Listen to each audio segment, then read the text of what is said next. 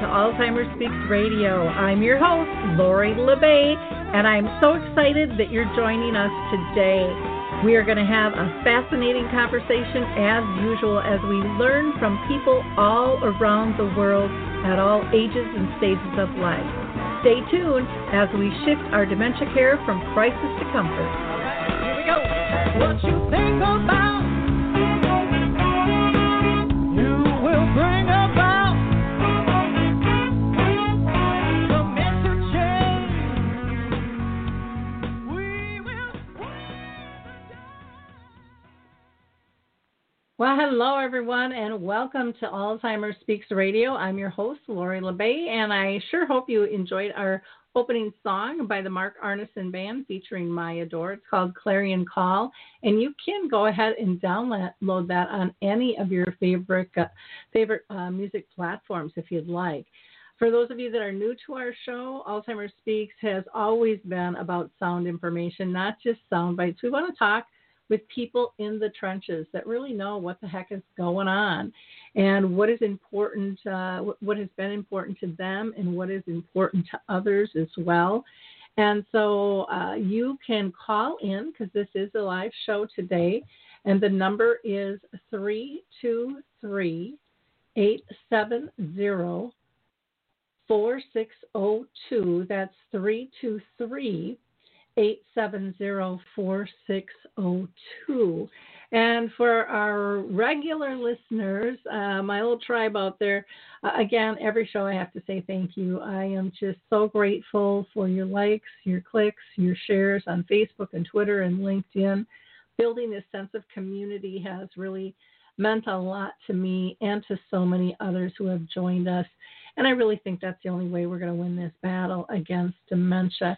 Keep in mind, all of our shows are archived, so you can watch uh, or listen to the shows. Uh, for audio shows, we do some video ones as well, um, anytime that you like. And before I introduce our guest today, we are going to be talking about a daughter's life in the A-Zone. I always like to give a shout out to a few organizations. So I want to start out with the Memory Cafe directory, because I just believe in them so much. They are a place where people with dementia and their care partners can um, meet peers, uh, develop a sense of community, and really, truly discuss anything and learn to live graciously alongside this disease instead of becoming it. Now, I facilitate um, three cafes. Um, two of them are with Arthur's Senior Care, and I do those on the second and the fourth Wednesday of each month at two p.m. Eastern, so that's one p.m. Central, uh, noon Mountain Time, and eleven a.m. Pacific. I also do one on the third Wednesday of each month at one o'clock with Artist Senior Living, and that is um, that is called the Artist Way Memory Cafe. Just reach out to me and I will get you information on, on all of those uh, cafes. Or you can just go to Memory Cafe directory, look for the Cafe Connect button, and it'll pop you right over to about one hundred uh, cafes now are virtual. And so you don't have to be in Minnesota where I am to join our, our cafe. I also want to just uh, announce, because many of you might not have heard yet, but we did launch uh, the Memory Map, which is a global resource directory that serves those living with dementia, their care partners, as well as individuals and organizations trying to assist them. You can go to Memory Cafe, uh, or I'm sorry, Memory Map. Ah! I'm getting my M's and my D's all mixed up here. You can go to Dementia Map dot com for more information there. Uh, we just launched over the uh, the holidays, and we would love you to join us, or just go use the map. There's lots of good information, and there'll be more people onboarding um, each day as we move forward. There's also a calendar of events there that might be of interest to you. Uh, let's see, Coral Health is still giving away their two music apps. One is Music First, the other is Coral Faith. And you can go to coral health dot com. That's C O R O health dot com for more information. We're going to hear from the Footbar Walker, and we will be right back. Introducing the life-changing Footbar Walker. I'm Peggy from Danville, Kentucky, and I'm ninety-one years old. The Footbar Walker revolutionized my care of George. The saving that I made from having to put him in a nursing home came to about one hundred ninety-two thousand dollars.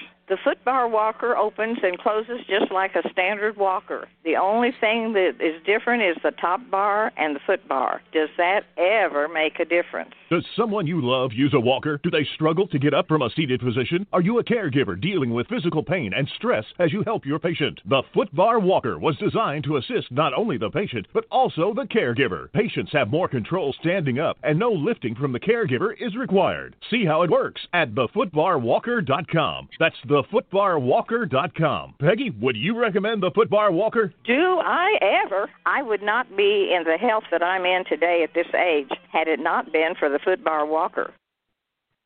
Well, welcome back, everyone. I want to introduce you to Peggy Sweeney McDonald. Uh, she's an actress, an author, a producer, a speaker, and a writer. She is also the host of Life in the A-Zone, a storytelling podcast series where she chronicles her bittersweet journey of moving home to Louisiana after her mother was diagnosed with Alzheimer's disease. The podcast is available on basically all your basic music platforms there and also on YouTube. Um, Peggy is the author of Meanwhile, Back at Café du Monde, and Life Stories About Food by Pelican Publishing, available on Amazon and Barnes and Noble. So welcome, Peggy. How are you doing today? I'm great. Happy New Year, Lori. It's great to be here. Thank you so much for having me. Well, I'm excited to have you on the show. Um, I, I love it when people kind of go through the trenches with this and then just don't push the knowledge that they've gained away and try to, you know, move on with life. But as they're moving on with life, they're also trying to uplift others who have gone through it. So I appreciate the work that that takes because uh, I know I, I know from a personal standpoint, that's how I got in this space. Otherwise, uh, I, I never would have left left uh, residential real estate. Now, I mentioned in your um, in your intro that your mom had dementia, but I'm wondering if you can tell us a little bit more about your own family and, and circles of, of friends. Have you been touched by other family members or people that you know with dementia as well? Yes. Well, the first kind of family member was my um, father-in-law. My husband's dad was diagnosed, and wow, it was back, I guess, um, like two thousand twelve or maybe a little before that. And we were in L A. We lived in L A, and he was in New York.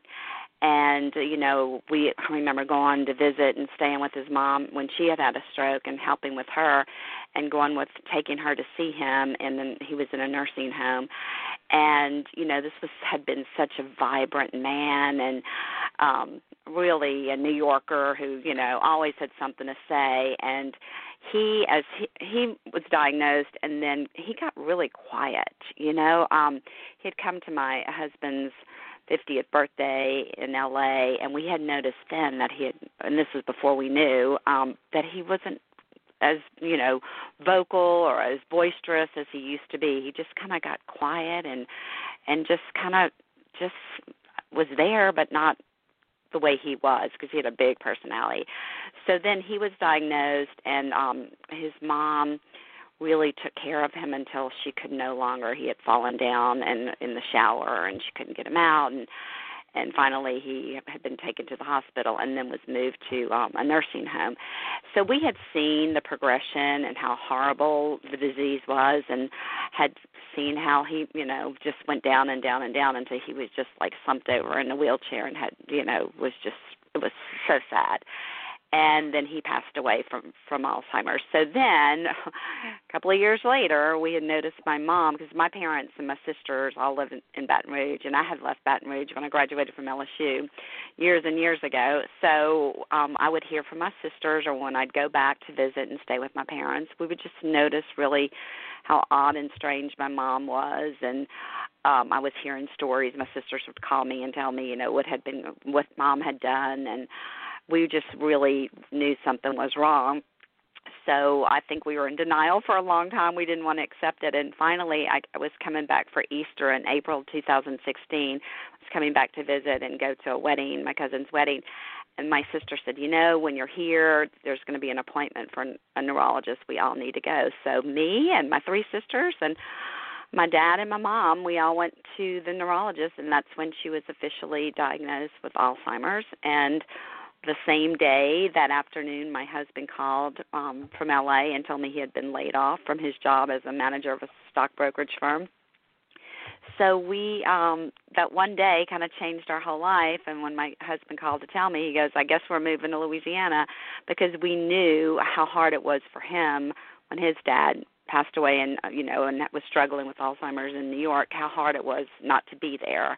And mm-hmm. I had told my husband, you know, that if my mom was diagnosed, I really wanted to be of service to my parents, and it was um, time to move home. And so it was a, a big decision, and that was the beginning of my story. Um, in fact, that is the decision, episode one in my podcast, and it was all about, you know, my mom being diagnosed, all of us not walking out of that, that uh, doctor's appointment and just, like, you know, just in shock and not really saying anything to each other because we were just in shock. And and then um, the whole process of, like, wrapping my head around, move, going back to L A and selling our condo and uprooting our life and moving home to Louisiana after thirty-six years to be here. And we moved in with my parents, so we really lived it firsthand for three years before she passed away.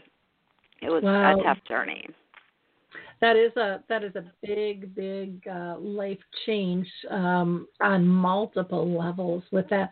How did the two of you, just your, your husband and yourself, um, cope with, with making that decision, or was it just so obvious with, with two major changes hitting at the same time that you really didn't question it? Yes, you know, I was an event producer, a meeting and event producer. I had my own company, and that business had really gone down a lot because people weren't doing the big corporate meetings anymore. And and I just felt this pull to, to move home as I saw my parents get older. And, um, you know, it just, you finally, I guess, you know, when you get older, you realize life is short.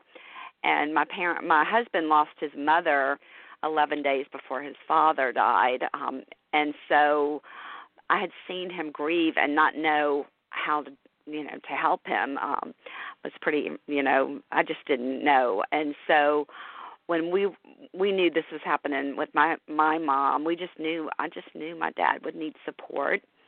And mm-hmm. I felt like I needed to be here. Um, I had been gone for so long that I missed so many good years with my mom, uh, but they did come to visit all the time, and I was, of course, visiting in Louisiana. But I think I just really knew in my heart that I just, I'm gonna, I'm kind of tearing up, that I wanted that time with her, even though it was going to be a struggle, but I needed to be here as the oldest daughter who had, you know, lived my dreams and left after I graduated from L S U and moved to Houston and then to New York where I met my husband and then to New Orleans for a while and then out to L A for nineteen years. I just knew that it was just time to come home. And you know what they say, there's no, no there's no place like home. And when your family is in this kind of crisis, and emotionally, physically, mentally, spiritually, I mean, it is, it just zaps everybody. And you really need each other. You need that family unit, and you all need to jump in. And when we moved home, we had put our stuff in storage in L A and just moved back thinking we were going to get our own place um, in Baton Rouge or in New Orleans. But once we got here, we just saw, you know, living with my parents the first few weeks, we just saw how my dad needed help and how out of control it, it was dealing with my mom. It was just so difficult um, that we needed to be here. So we, we never left, and we still, we're still here. My mom died a little over, it was a year ago in July, so it's been since July two thousand nineteen, and we still live with my, my dad's eighty-five years old, and we still live here with him, and our stuff's still in storage, and our life still feels like it's in flux, but um, we really found out what's important, what really is important in life, especially now during this COVID, you know, this pandemic. It's like what's really important is family and love. It's, um...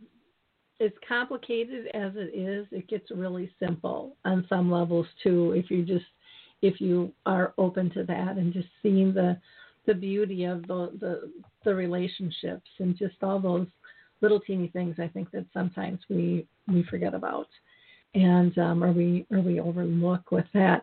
How did your dad feel about, and your mom, in, in terms of you guys moving in with them? Were they excited about that, or some people uh, get a little apprehensive? She was so excited, and uh, yeah, so excited. In fact, I just found the poster that she made the day we arrived. And it was crazy because we, I don't know if you remember, in two thousand sixteen, August two thousand sixteen, there was the great flood of Baton Rouge.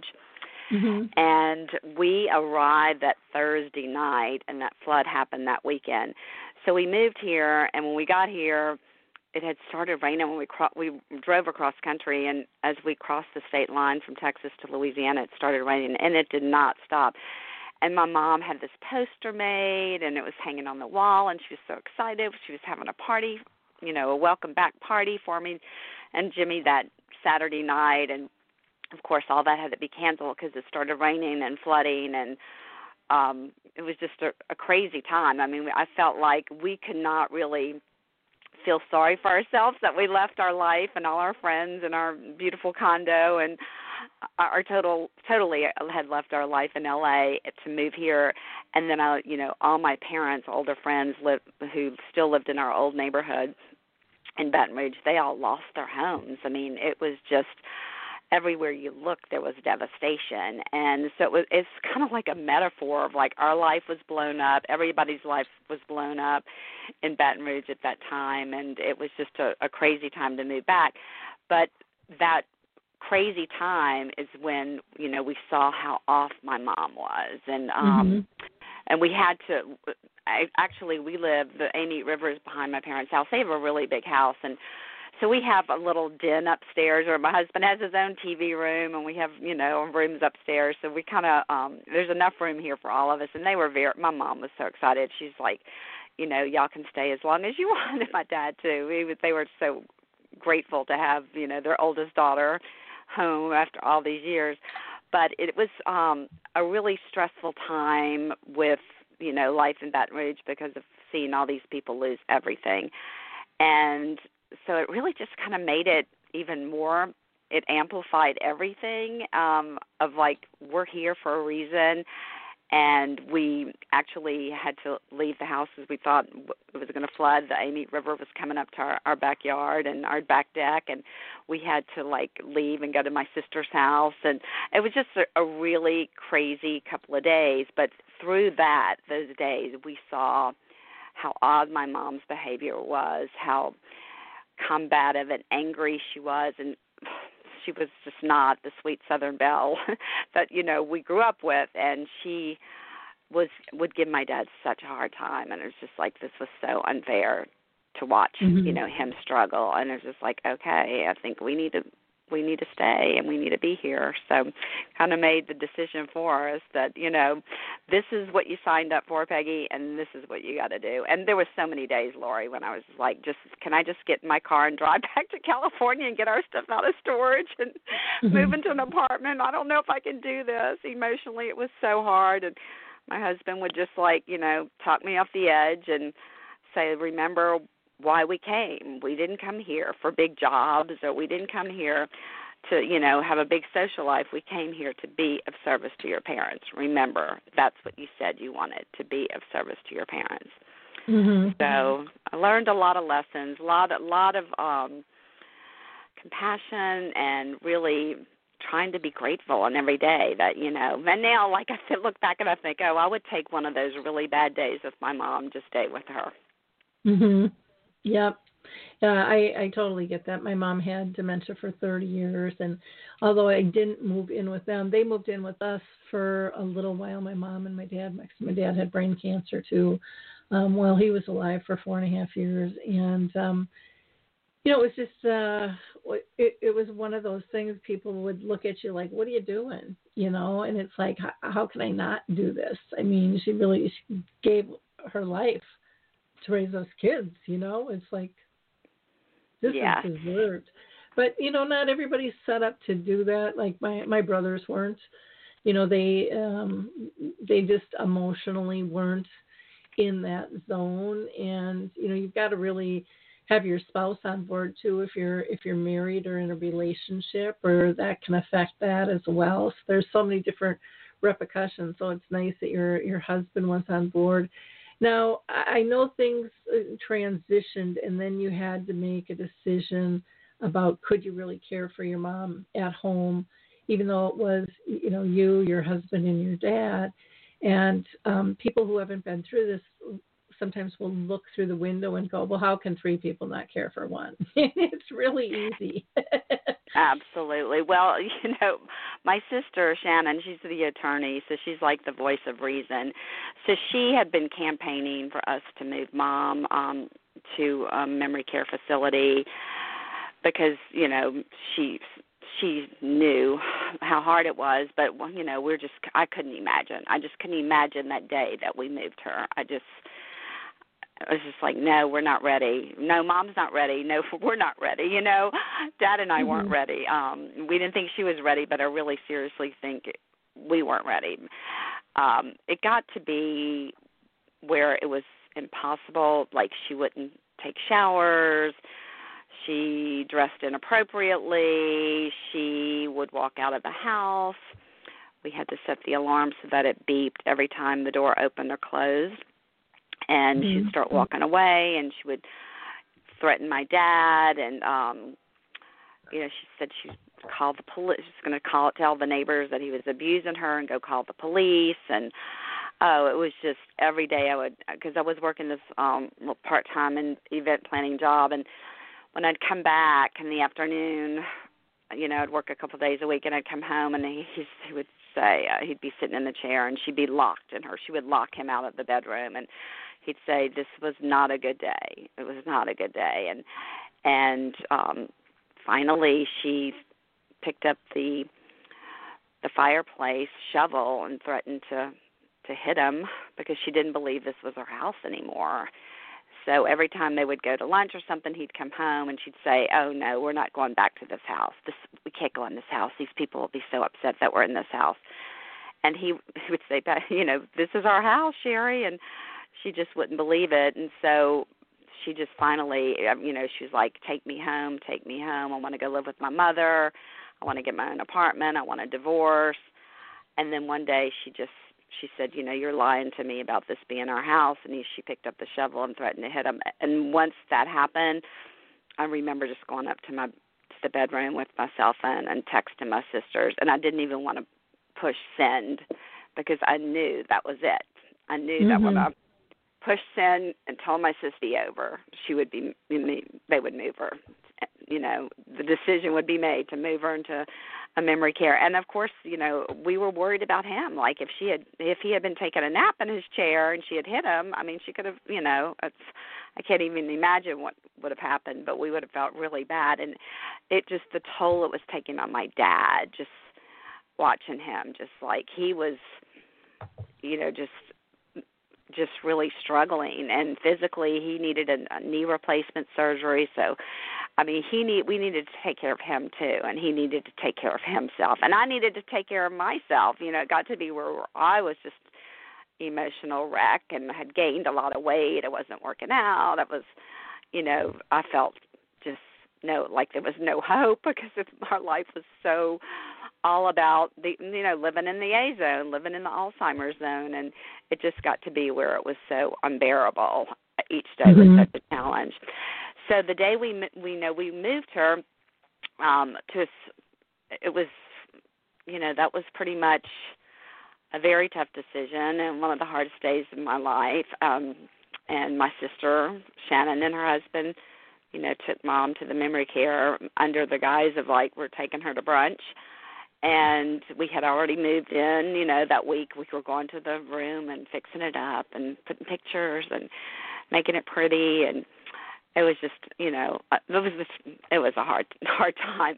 But immediately, you know, she got the care she was she needed. I mean, she was getting bathed regularly, and you know, they were making her eat. And so we saw, and she had activities, because one of the things, my mom was bored to tears, Lori. I don't know if you're my, mm-hmm. my mom was like a two-year-old that needed to be entertained, you know, fifteen hours a day. She would be mm-hmm. going, what are we doing? What are we doing? Where are we going? We got to do something. I got to do something.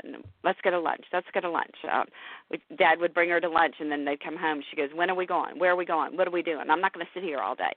So having her in a memory care where there was constantly activities and keeping her busy, that was just, you know, the grace of God. That, you know, she was in a, a great place, and she was getting the help she needed. And that um, that just, you know, made our hearts feel like whole again, you know, because we just couldn't do it. You know, it comes to a point where you just realize, I can't do this anymore, mm-hmm. as hard as it is. And we were lucky that we were able to get her out. She only lasted five and a half months in memory care. She went down fast. Um, you know, she did okay for a couple of months, and then, you know, she really started losing weight, stopped eating, and she went down really fast.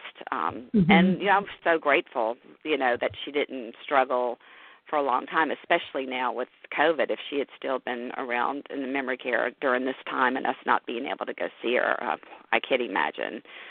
Mm-hmm. I just can't imagine how tough that, that is for families, and how, how, how tough it is for the people in the patients in the, in memory care, the Alzheimer's patients. I mean, they don't know, and they'll not have family being able to to come and be there and be in front of them. I just can't imagine. So we're very grateful that she did, um, you know, ha- have a, a transition, and I know she's in a better place, and we're still learning from her. I still, you know, get lessons from her all the time, and I think that she helped me write these stories mm-hmm. that are in my podcast. I really do.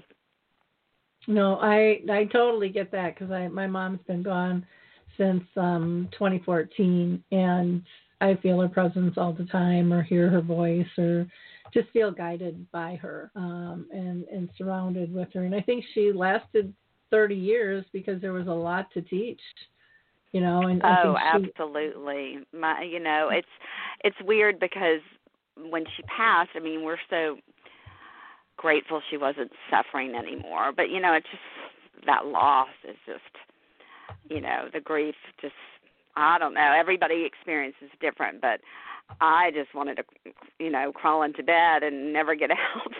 But, of course, you have to. You know, I always thought, when I lose my mom and my dad, I'm going to be in the fetal position in the corner of my bedroom, hysterical, and not be able to move. Well, you have to show up, you know, especially right after. You have to make the plans and the memorial service and her ashes, and I'll go through all that and clean out her stuff. And but I, it was really a tough. Um, my husband and I got to go to California and see all our old friends a couple of weeks after. We were blessed. One of my friends works for an airline, and she gave us a couple of a buddy passes, and we were able to go be in California again and be at the beach and rent a Mustang convertible. And it was just like so healing to see all the people we loved who we hadn't seen in years. And And then coming back, I just kind of was in this funk, and I had been thinking the whole time, the, all those years, of, you know, being here, I kept thinking, I need to write write a book about, you know, my journey home to Louisiana and all the lessons I've learned and the struggle and the victories. And so I just would look, though, every day at my laptop, and I would think, I need to write today. And, of course, I would, like, do anything I could to avoid it. Go eat, mm-hmm. go cook, go to the grocery store, go for a walk, eat some sugar. I mean, just, you know, just totally would avoid it. And then the Louisiana Book Festival is coming up in November of two thousand nineteen.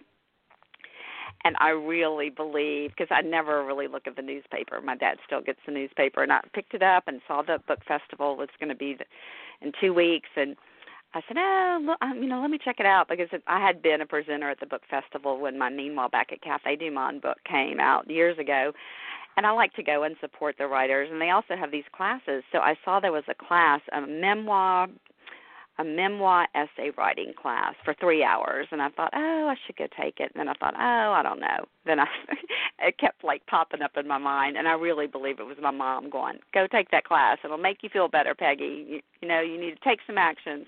I can hear her saying that. You need to do that. So I took the class, and in the class I wrote the first story um, was um, the story called The Fashion Show, and it's one of my episodes for the podcast. And it was it was just about a morning when my mom, I could hear her coming out of her bedroom, and I was waiting to see what she had on. I was waiting for the fashion show, and I described just, you know, what a morning with her was like, and you know, how I was fixing her breakfast. And if I asked her if she was wanted something to eat, she would say no. So I just would not even, I just would go fix her something and bring it to her. And then we'd sit on the couch and we'd watch Today's Show and we'd eat our waffles. And, and it was just um, the struggle of like just being, you know, hour to hour, minute to minute. And when I left that cl- when I read the story to the class, I started crying, and I looked up, and the, the instructor and all the people in the class were crying, and the instructor said, did you just write that, Peggy? I said, yes. She said, oh, my gosh, you have to write you have to write a book. It's going to help so many people, and you um, you have to do this. So I left that day, and I have to tell you, Lori, I felt twenty pounds lighter. I felt like I had a spring in my step. I felt like I had purpose. I felt alive again, and I totally believe that was my mom saying, go take that class, because it, that class just changed my life. I started writing these stories and was writing as a memoir, and then when COVID happened, I was like, oh, I don't know. Um, I just didn't have it in me to start querying for a book deal and, and deal with rejection. So I had this idea, maybe I should just like podcast these stories and get them out now, because I know from the experience of having a book, it's a long process, and it would be like a year and a half to two years before I would ever, you know, hold the book in my hand, much less get it out there. So it's like, you know what, I could podcast these stories. I had no idea. I had heard a, a couple of podcasts in my life, and I had no idea what I was doing. But um, I mentioned it to some girlfriends on July first, and one of them knew a studio in Baton Rouge that could help me get it started. So I went and taped the first three on my birthday, July twenty-first, and it came out. The first one came out on July twenty-ninth, and it's been just like this amazing journey sharing these stories, and so many people identify and relate, and it's um, been just a, a beautiful experience, and it's all a gift. I think it's all a gift from my mom. Mm-hmm. Well, that's wonderful. There's a, another podcast, I don't know if you've ever listened, and actually hers is a video called Dementialand um, uh, with Suska. And she talks about her journey with her mom, too. And she always tells stories, but she has visuals to go along with it. And they're actually working on a, a movie. She's working on a movie with a, um, let's say, German director. Um, but really uplifting and, and, you know, kind of puts a funny spin on everything, and, and really is very transparent herself in terms of their relationship and what had to change to make it work and why it was so beneficial. And, um, you know, there's always these, you know, sweet, sweet stories have such um, powerful, powerful lessons wrapped in each and every one of them. Um, as do as do yours. I, I know uh, people say that about mine as well. I had to chuckle when you were talking about, you know, going to a writing class, because I did the same thing. I've just not written the book yet. I've got one story that's uh, pretty much ready to go, um, but with everything else I do, I just haven't had the time. And and I know the it's, so, it's hard, isn't it? Well, yeah. I know, because I want to go back and finish the book, and because there was a, a lot in the. When I was writing the memoir, there's a whole section like after the decision when my mom was diagnosed that day, how I went back to California and closed out our life there and our journey driving across country. I mean, I, I left all that out because I wanted to keep that for the book. And, you know, there's a lot more that I didn't podcast. And I really, that is like on my twenty twenty-one intention list of like going mm-hmm. back and getting this all together and get a book proposal and try to query it, because I'd like to, to get it out there. But, you know, the thing is with the, the podcast, you're right. It's just like a lot of work. And, mm-hmm. you know, I now, I only went to a studio to help me tape the first three, and then a friend of mine, my friend Nancy, who's a voiceover artist, she told me, you know, you can do it in your own closet. Just go get the, you know, the microphone. She helped me order a microphone off Amazon, and she helped me with the software, the Audacity, so that I now, like, tape it in this big, we have this big, like, walk-in closet, so I turned it into my little studio, and I come in here, and I, so the stories I had written months and months ago, so I'll pull out a story, and they're all kind of in in order. I knew what the order was, and even though I didn't write them in order, and I would, I pull out a story, and I'll look at it, and I'll add some stuff to it, or change it a little bit, and then I'll go in and record it over, like, two nights, and then I usually spend about a day editing, you know, cut and pasting the best takes, and then I send it to a, a sound editor in Bulgaria who uh, puts the music and the intros and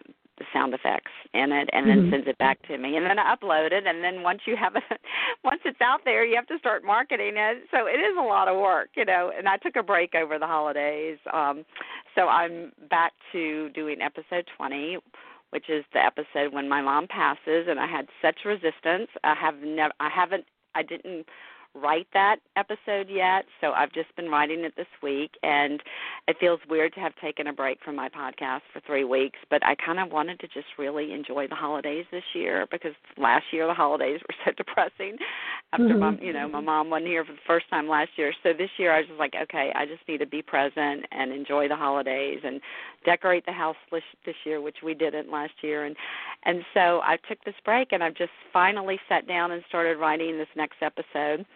And then I need to think about what's next, you know, because I think, what, well, as you know, once you're, once you've been touched by dementia or Alzheimer's, it's always part of who you are and how you look at life.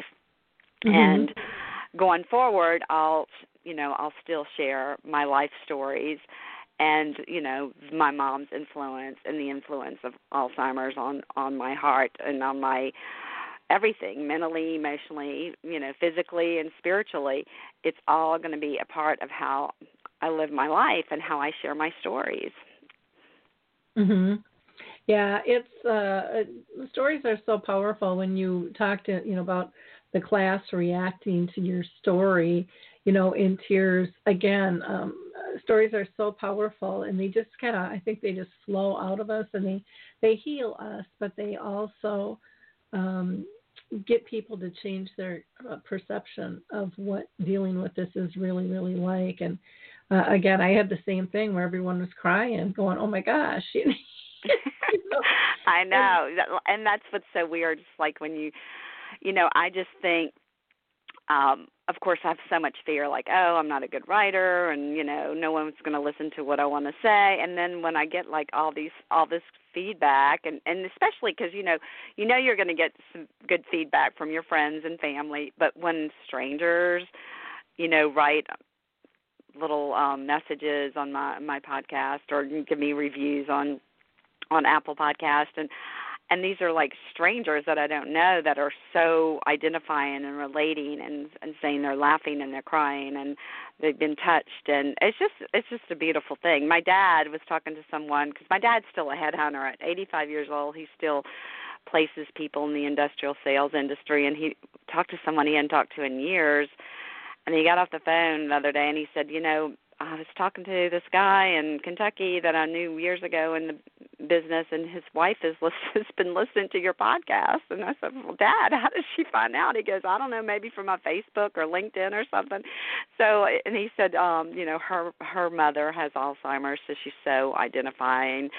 And then my dad was walking in the neighborhood, um, and he saw a neighbor, and she reached out to me on Facebook like an hour later and said, oh, my gosh, your dad just told me about the podcast, Life in the A-Zone. And I, I, I went on and listened to it. And, oh, my gosh, Peggy, my mom has dementia, al- alcohol-induced dementia. And she said, you know, she's in memory care. And I just listened to the first two ep- episodes, and they helped me so much. I'll continue to listen to them. So it's just those things, those moments are when you know, wow, I was supposed to do this, and this is such a gift to share my story because it is helping other people, but it really has helped us. I have to say, you know, my, my dad never cried until he, I started reading him my stories. I would go write them at a coffee shop, and then I'd come home and cook dinner, and then after dinner I'd tell my husband and my dad, do y'all want to hear the story I wrote? And I'd read it to them, and they'd both cry, and I would cry. And then now, like, you know, we listen to the podcast, and my dad cries, and he laughs, and he cries, and he laughs. It's like it it unleashed his emotions that were all pent up. And yeah. so I think it's so healing for, you know, all of us, all of our family, you know, listening to these stories. Yeah, I, I so agree. And I think, you know, those authentic voices where it's not staged, and, you know, I know like with my podcast and even in the intro I screwed up, but it's just about being authentic. People want to hear real stories from real people. I think uh, people are getting tired of being sold stuff or being told what to do. They want some choice. Oh, yes, and, and that it, it, that's what it's all about right now. Being authentic. That's why I said, you know, life in the A-Zone can now be life in the authentic zone, because it's all about sharing from your heart and not being polished.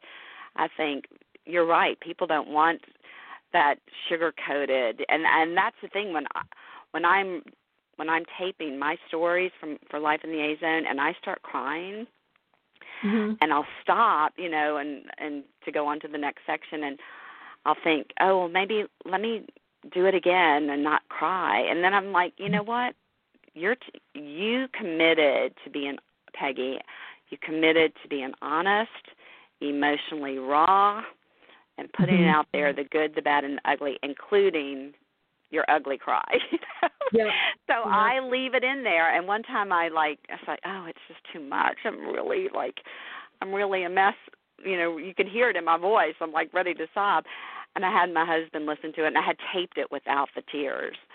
And mm-hmm. he's like, what are you doing? No, you have to you have to use the first take. that's that's how you feel. And that's what people want to hear. And that's what people relate to, that, you know, that they can feel like this. And you give them permission to feel like, because I say, you know, sometimes I just hated I just hated Alzheimer's. I would just go out, walk out to the lake and just scream, I can't mm-hmm. take this anymore. And, you know, I, I, I put that in my podcast when I'm just like, I just can't do this anymore. What am I doing? I just want to get in the car and drive away. Yep. I can't handle this. And I don't. I didn't have kids. I don't know how to be a caregiver. My husband and I have fifteen nieces and nephews. We don't have our own children. And it's like, oh, my gosh, I've never – been there for anybody except myself and my husband.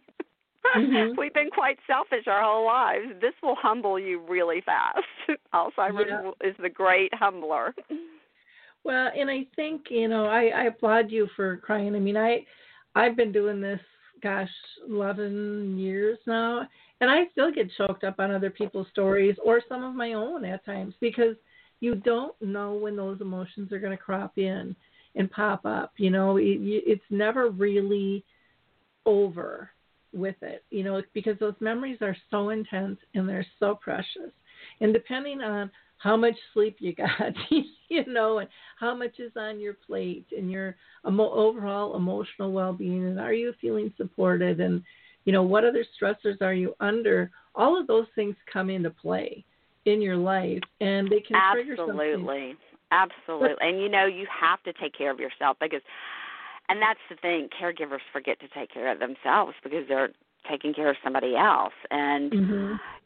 you know, I just wrote an article for um, Jean Trebek, has uh, Alex Trebek's wife, mm-hmm. has Inside Wink. It's an online magazine. And I knew her when I lived in L A, and she asked me to write an article about how to how I created and, and how I was inspired to do life, the podcast Life in the A-Zone, and, and to give some tips on mm-hmm. self-care tips for the caregiver. And, of course, my, you know, my fear is like, oh, I'm not an expert. I can't give any tips. And then I thought about what were the things that did keep me going. Mm-hmm. But I, now when I look back, I was like, oh, wow, I wish I had done those those things more. Mm-hmm. So, um, you know, like take time in the morning and evening to pray or meditate, even if it's for five minutes, three minutes, you know. Yep. There's so many guided meditations on YouTube that are like, you know, three minutes, four minutes, five minutes, ten minutes that you can use when you go to sleep at night or first thing in the morning before you get out of bed. And then keeping a gratitude journey, you know, write journal, journal, you know, write down three things every day that you're grateful for. And sometimes it's really hard to find three things. You know, I'm breathing today. Yep. I had a good dinner. You know, I got to, my mom smiled at me and I got a big hug from her. Uh, yeah, it's, and getting outside and walking and getting some sunshine, even if it's just around the circle in front of your house. You know, sometimes, because we live in a cul-de-sac, sometimes it was just going outside and walking around the circle two times mm-hmm. and just getting a little sunshine. And, and then music, playing music. And that music was such an important part, um, not only for me, but my mom loved music. Mm-hmm.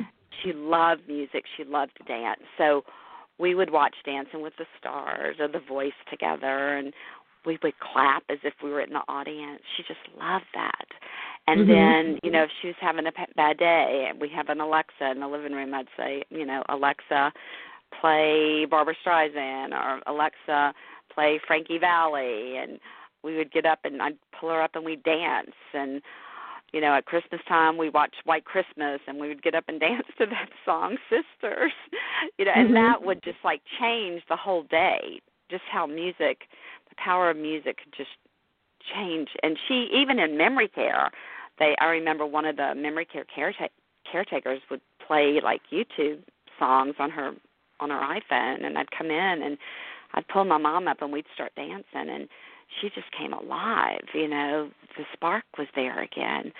So I think, and I really feel like that about music for myself, you know, if I'm having a hard a hard day or if I'm missing her, playing some music, not not the Barbra Streisand sad music that will remind me of her and I'll cry, but some music that's uplifting, like the Frankie Valli music, you know, that's that's fun and uplifting and puts a, like a, a pep in your walk and, and yep. just, you know, get out there and, and walk and, and just pray. And sometimes I'd be angry at God, and I would just say, you know, this isn't fair. Why is this happening? And I would feel better by the time I would get back to the house because mm-hmm. I had I had taken an action. Just taking an action is so important.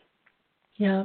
Well, you know, when you mentioned about dancing, too, it's not just the music, it's the touch as well that is missed, and, and a lot of times people don't know how to communicate that. Even people without dementia, you know, realize how important a hug is until they don't have one, or holding somebody's hand, or just sitting next to somebody on the couch without saying a word. It's those, you know, so many of your joys were just little things that we take for granted. They weren't big wishes, you know, or costly things. They were just really precious moments when we pay attention and we see a glint in somebody's eye, or we hear a soft, um, you know, giggle, you know, roll from them, or, you know, you, you can see the clarity in their face for just a few seconds if they've kind of passed that point.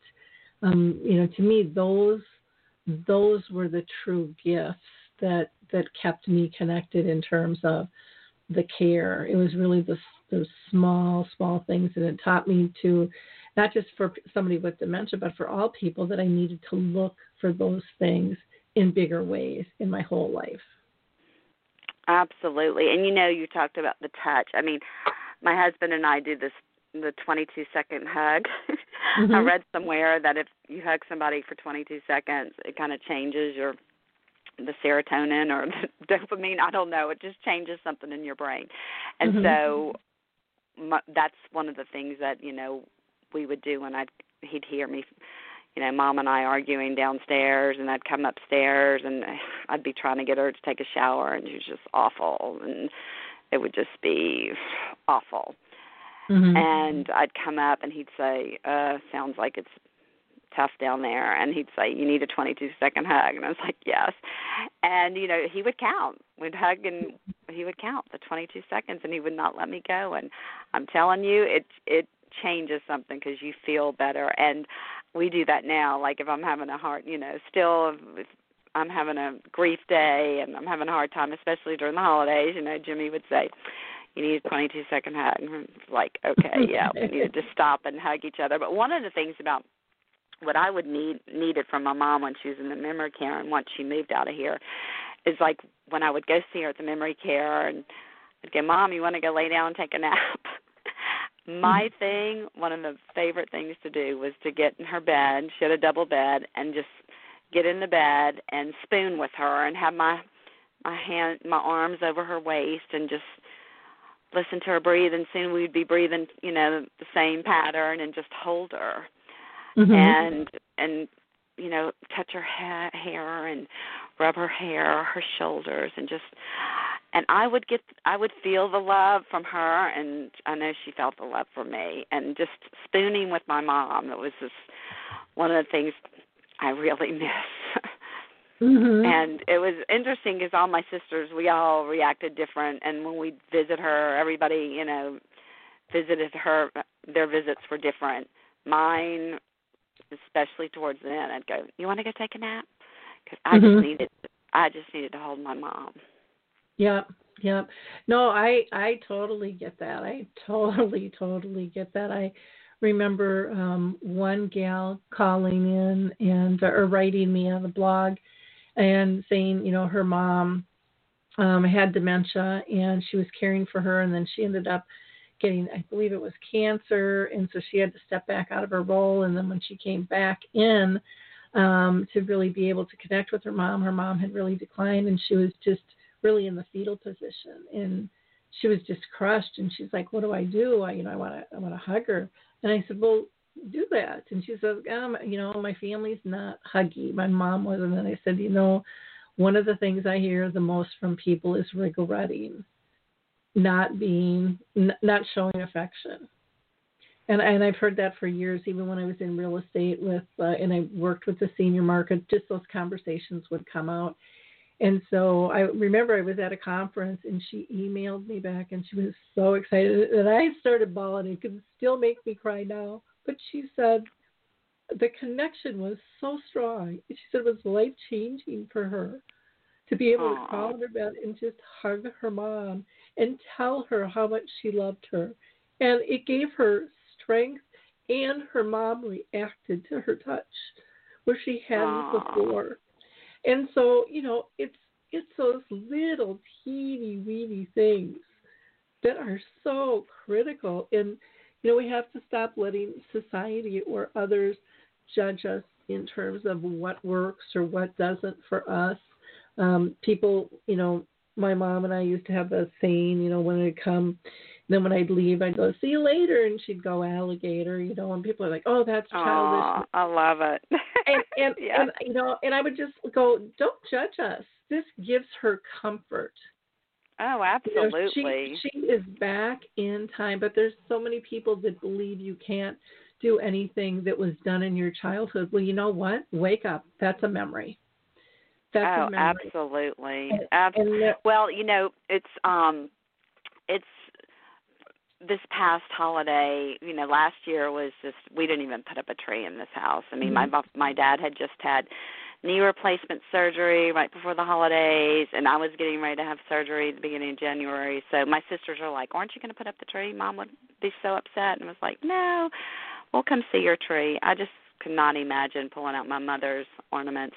But this year we did, mm-hmm. and um, my mom had all these decorative Santa Clauses uh-huh. that she had put everybody's name on. Like she had assigned, you know, she bought them through the years. She'd go, this one be for Peggy, this one's for Shannon. So all of us, the, the four daughters and their kids, all had a Santa Claus with my mom's handwriting on them. So mm. when we pulled out the Christmas decorations, I said, well, everybody needs to get their Santa Claus. So I wrapped all of those Santa Clauses, oh, and cool. I put them under the tree. And so everybody got a Santa Claus this year, um, which was the the last gift from my mom. Oh, and very was, cool. Uh, everybody got it at Christmas. And you would have thought they got diamond rings. They were so yeah. excited, you know, and yeah. they all were appropriate, whatever the theme of the grand. And my husband and I, um, you know, he's Irish and I'm Irish. And so we got Mister and Missus Irish Santa Claus. uh-huh. And I had put ours up on the shelf when I decorated. So, of course, I didn't get a gift on Christmas from my mom because we had already you know, had ours up on the shelf. And then two days later, I was cleaning out this closet because my sister's, her, my sister Shannon's daughter's having a baby, and she wanted me to find my dad's christening gown. We know it's somewhere, but I can't find it. I was going through this clo- my little recording closet because there's some boxes in here, and going through it, and I couldn't find it, but I did find a doll that I had, the Rebecca of Sunnybrook Farm, Adam Alexander oh, wow. doll, from when I was ten years old. Now, my parents have moved four times since I lived in the house where I got this doll. Wow. And my mom must have moved it for me, and I never had kids, so for some reason she kept it for me. Mm-hmm. I never had kids to give it to. And so I found it, and I was like, oh, thank you, Mom. You knew I was feeling sorry for myself that I didn't get a gift from Christmas.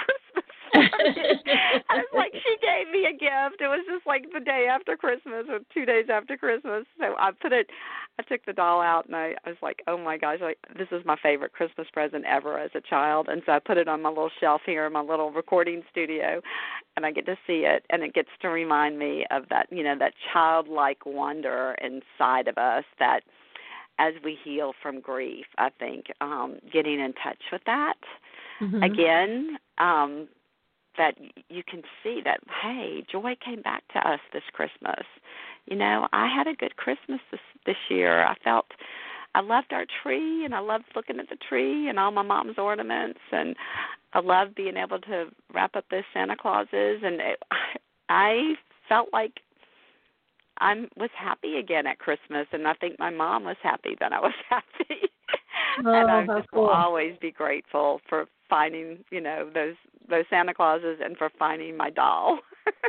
Oh, well, that is that's just a really uplifting story, you know, to to end it. I can't believe we only have a couple minutes left on the show, so I want to make sure that we get people your contact information. So your website is life in the a dash zone dot com, life in the a dash zone dot com, or people can uh, email you at peg sweeney donald at gmail dot com. That's Peg Sweeney McDonald at gmail dot com.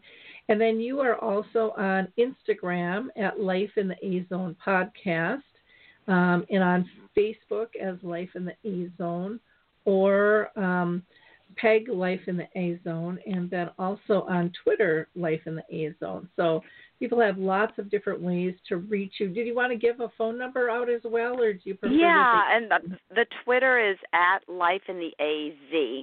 It, oh, it you is, only I'm, have so many little. You only have so many like characters. Oh, characters. So it's Life yep. in the A Z, and uh, yeah, there's there's another Life in the A-Zone on on Facebook. So you have to look for the one that has Life in the A-Zone, and it has the pic.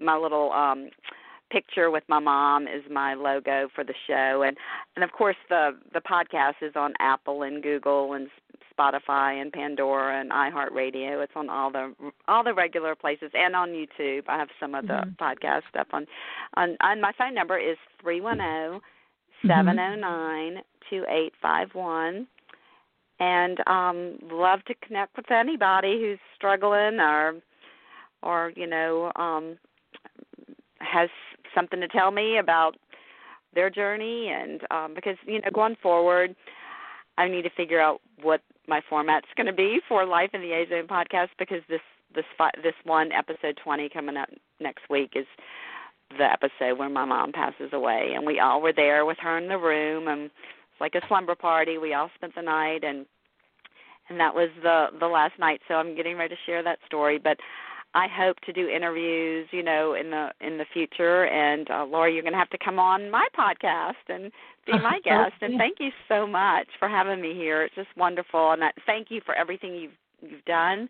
I just got on Dementia Maps with the podcast. I put all the information on there. Wonderful. And I, I really want to check out the Memory Cafe, especially the Artist's Way Memory Cafe. That sounds mm-hmm. fantastic. Well, good. I hope you can join us, and thank you for joining uh, the Dementia Map. I just, uh, I um, really encourage people to check that out as well. We do need to wrap up here, so again, thank you to all our listeners. And uh, if you need to reach me, just go to alzheimer speaks dot com. That's kind of our mothership there. There's a big contact button up top, and uh, there's also a big graphic to be able to get to Dementia Map as well. and um, set up a tour if you want with, with myself, um, so I can show you all about the site. Have a wonderful new year, everybody, and um, stay safe, stay healthy, and may many blessings come your way. Bye now.